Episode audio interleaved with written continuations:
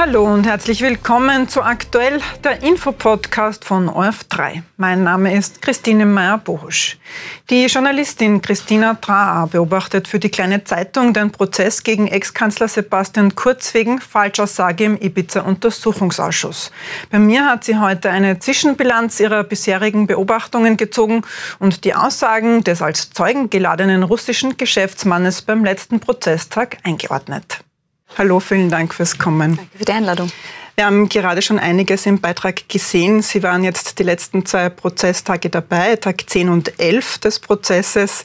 Äh, wie war denn das gestern? Da sind die Begriffe skurril und diffus schon gefallen. Wie haben Sie das erlebt? Ja, es war natürlich spannend. Es passiert ja nicht alle Tage, dass in einem Prozess jemand nicht vor dem Richter sitzt und befragt wird, sondern über einen Zoom-Call in einer österreichischen Botschaft in, in Moskau. Das allein war natürlich besonders. Aber es hat ja begonnen mit ähm, Ausführungen des Zeugen, äh, die sehr viele Fragen aufgeworfen haben. Einerseits hat er natürlich die Glaubwürdigkeit von Schmidt massiv angegriffen, ähm, hat berichtet, dass Schmidt äh, sich unter Druck gesetzt gefühlt hat von der Staatsanwaltschaft, entsprechend falsch ausgesagt hat. Das war sein Eindruck. Das wollte er nicht bestätigen, dass, es, dass da Lügen die Rede war, aber möglicherweise, das wäre sein Eindruck gewesen.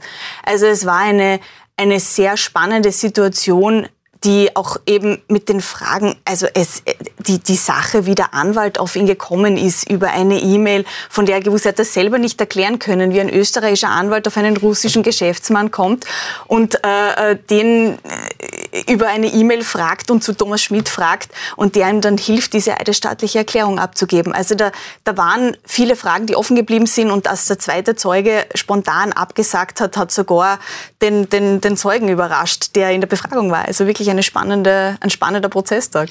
Aber was hätte sich die Verteidigung von Kurz davon erwartet?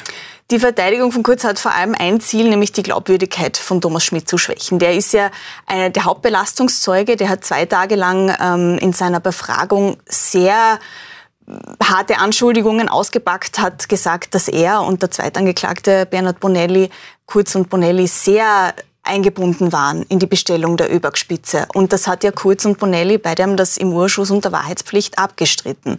Äh, anders ausgesagt und dann abgestritten. Und natürlich ist es eine schwierige Situation und, und man steht Wort gegen Wort und die Verteidigung hat sich eben versprochen davon, dass ähm, ein, dieser russische Geschäftsmann aufzeigt, dass Schmidt quasi das Fähnchen im Wind ist und immer ein, ein, ein etwas anderes aussagt, je nachdem, wer ihn fragt.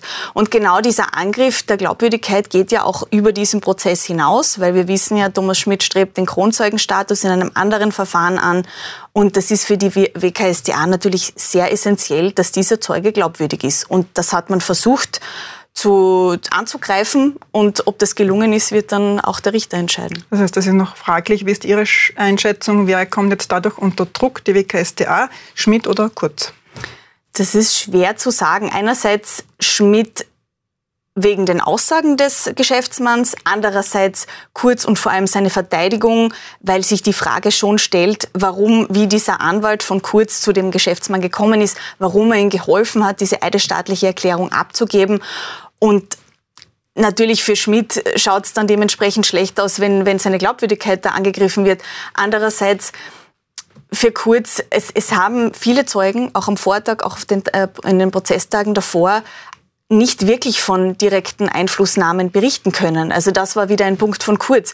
Aber die Aussagen von Schmidt, harte Angriffe. Also es steht ziemlich Wort gegen Wort und es geht da um viel Wortklauberei, weil eine, ein Nachweis einer Falschaussage und der Wahrheitspflicht ist sehr schwierig anzustellen.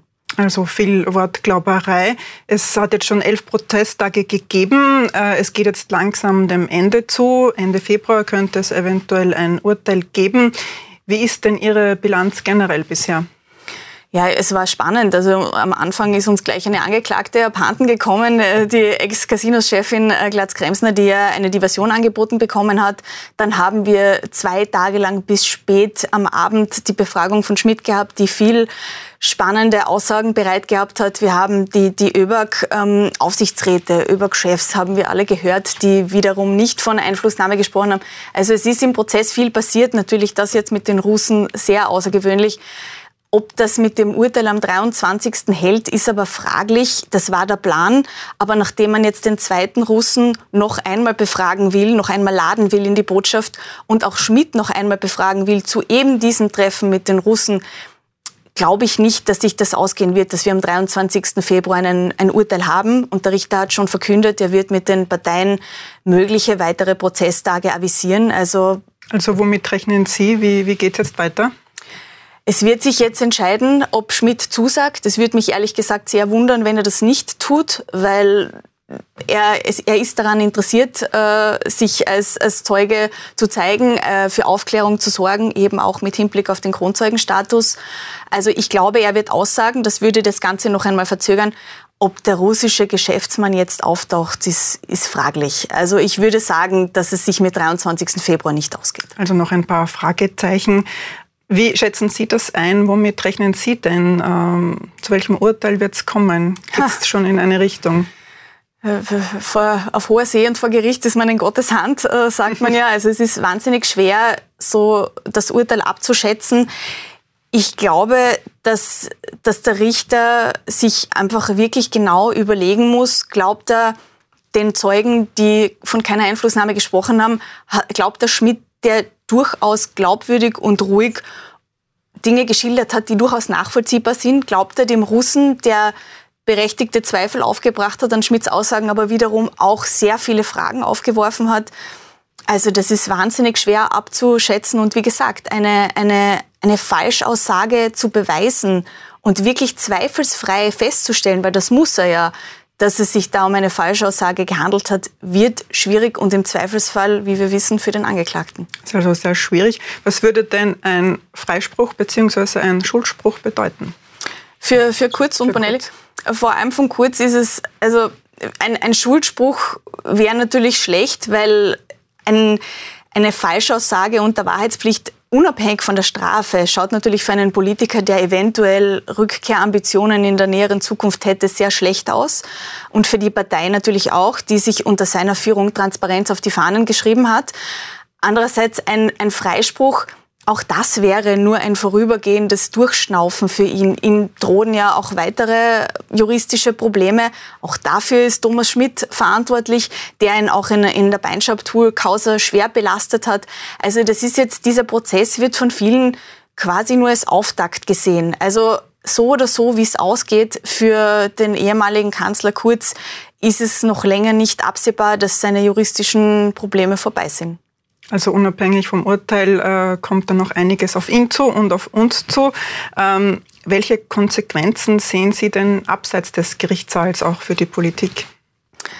Es ist natürlich einerseits ist es durchaus eine berechtigte Kritik, wenn man sagt, wenn man sich so Anschuldigungen, Herr Sobotka sagt das ja mehrfach, wenn es immer wieder zu Anschuldigungen kommt, zu Anzeigen, zu Anklagen, auch wo oft nichts überbleibt, dann schreckt das natürlich viele ab, die in die Politik wollen. Das ist auch verständlich, weil man immer damit rechnen muss, dass man quasi mit einem äh, Fuß schon im Gerichtssaal steht, beziehungsweise auch wenn man seine, seine politischen Ambitionen nicht mehr hat, danach noch äh, dafür belangt werden kann.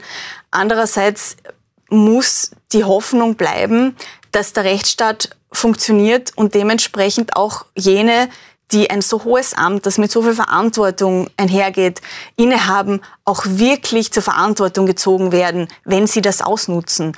Also ich glaube, die positive, der positive, die positive Folge ist, dass man dem Rechtsstaat vertraut und dass man, auch wenn am Ende nichts herauskommen sollte, die Gewissheit hat, dass der Rechtsstaat sich das genau anschaut und diesen Dingen und diesen Vorwürfen auf den Grund geht. Das ist das Positive. Im Negativen ist die Frage, wie attraktiv ist der Beruf Politiker noch, wenn ähm, diese, dass die Folgen sind, die damit einhergehen? Viele offene Fragen. Fix ist aber, wir werden weiter darüber berichten. Christina Trauer, vielen Dank für den Besuch im Studio und das Gespräch. Dankeschön.